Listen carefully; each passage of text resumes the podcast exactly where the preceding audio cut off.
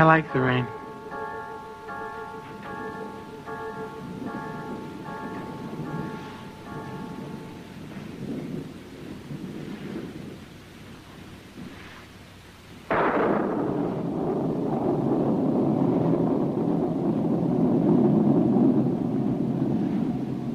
Hi everyone, I'm Regan, And I'm Jeff, and this is Man and Femme Criterion Commentaries. a cinematic journey through the Criterion Collection. Today we're talking about spine number 19, Shock Corridor.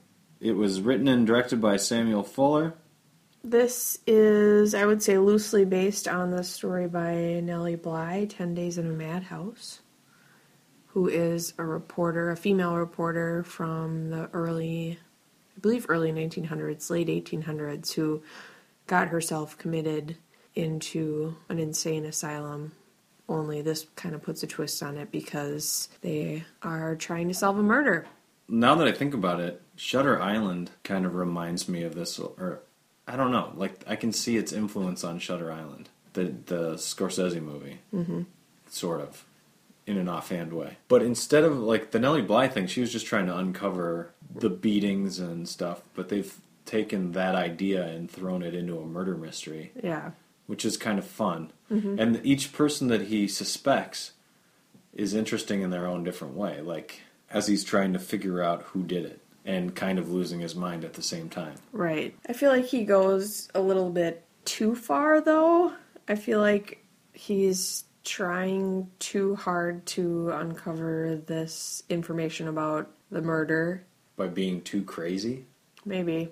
I don't know. I think similarly to the naked kiss, like there's just a lot of drama going on here. Oh, it's Oh, like we're tons. so dramatic. Tons. I mean, you throw in that fat opera guy who's constantly like singing and getting in his face, and he wakes up to him like yelling out. Yeah. Or my favorite was the fight scene in the kitchen where it was just like, let's destroy all the food. And they just were like throwing things around. It was like they weren't even really fighting, they were just picking stuff up and like throwing it. It was very dramatic. It had some really bizarre things in it. It was a black and white movie, but there'd be these like color scenes that were like hallucinations in the minds of certain of the inmates. Yeah. Like there was um, one of Buddha and Mount Fuji that I remember. That was the first one. Mm-hmm. And then there was also like you you could hear you could hear conversations inside of the inmates' heads with themselves, and you could hear and see hallucinations of Kathy, that Jonathan guy's girlfriend who acts like she's his sister. Yeah, I liked the shot where she was like double exposed over his head. Like she was like laying on his head. Yeah.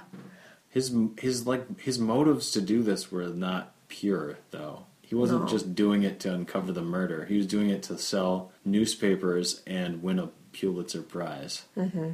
So in a way, I guess the ending is kind of justified. And I think if he would have come at it from a pure standpoint, it would be a different ending. Mm-hmm. There's the one inmate that he's trying to figure out that murder, whoever the Sloan person is.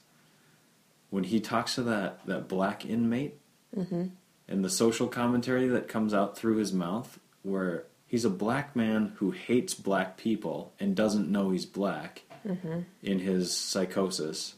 And when he's saying all those really racial things, it does a really great job of showing just how stupid all that stuff sounds. Right. I mean, it takes you know this being in the '60s, having it come out of a black man's mouth to show an audience like how stupid those arguments are. Mm-hmm.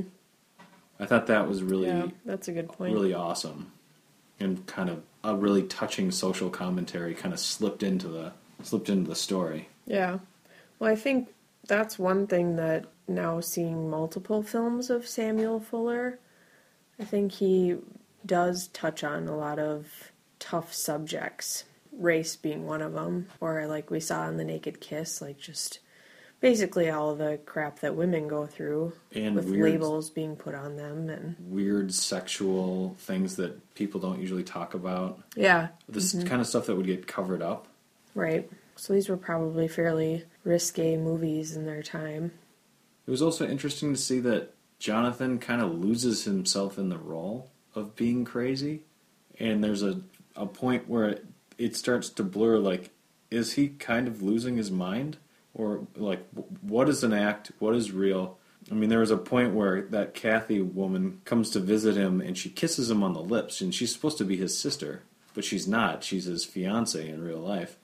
Where he even is like confused and is like grossed out by the fact that she kissed him, mm-hmm. and she freaks out because he's he's lost to the point where he's he really believes that she's his sister and not his his his girlfriend. Yeah. It's also it's kind of an interesting story detail that the actual killer isn't an inmate. It's one of the guards who you meet right away, and how that guard is able to manipulate everybody into like keeping a secret for the most part. Mm-hmm.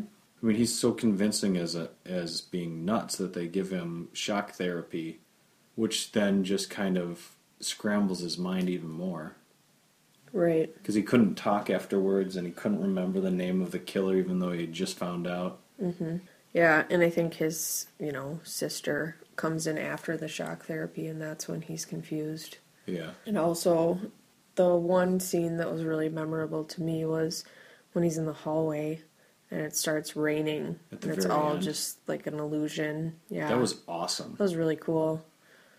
Very cool. This is when you know he's lost it. Mm-hmm.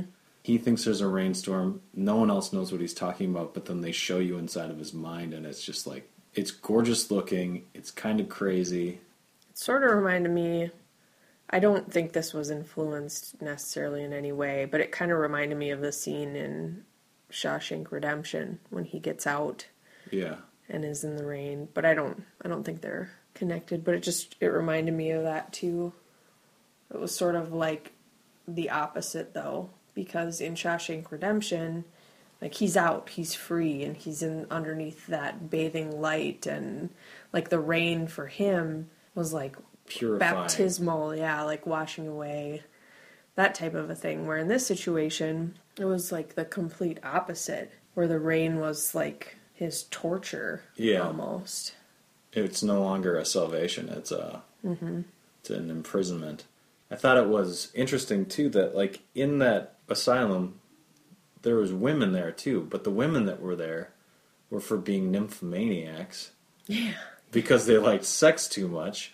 And then when he just Of happens course. to go into that room, they just tear him apart. It's like they're like sexual piranhas and he's food and they just like beat the crap out of him. Yeah.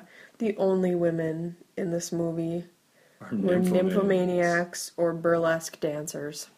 Burlesque dancers. Yeah. Oh, her wife. sister. Her, yeah. Her fiance. Yeah, I forgot about that. Mm-hmm. The last thing that they showed us, is, like after that big rainstorm, which was really cool, there was like a color hallucination of Niagara Falls. And then it seemed like he snapped out of it. He was able to write his entire story. He wins the Pulitzer Prize. And then he becomes the frozen guy that points when you when you move his arm in one direction. He just stays in that position, and he's like lost inside of his own head. Yeah. And then that's when I think it was one of the aides says, A man can't tamper with the mind and live in an insane asylum and expect to come out alive. There was one funny thing that the fat opera guy sang, and I think his name was Yahtzee. Yes. But he said, "When we're asleep, no one can tell a sane man from an insane man."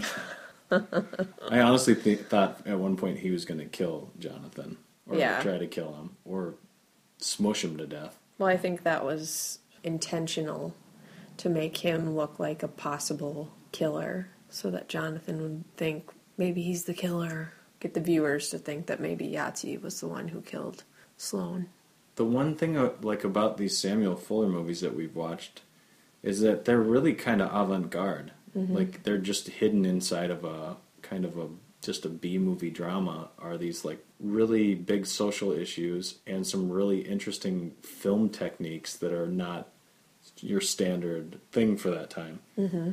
I mean, this movie was campy too, This, yeah, it was really campy. especially with that Civil War crazy guy, how he thought he was in the Civil War. Yeah. But even though it's really, really campy, I still really have enjoyed both of these movies of his that we watched. Yeah, me too. Like they're fun campy, not like crappy campy. Mm-hmm. Although I will say the Naked Kiss when that one started, I was like, oh my god. I thought we were in for some mm. trouble. Yeah.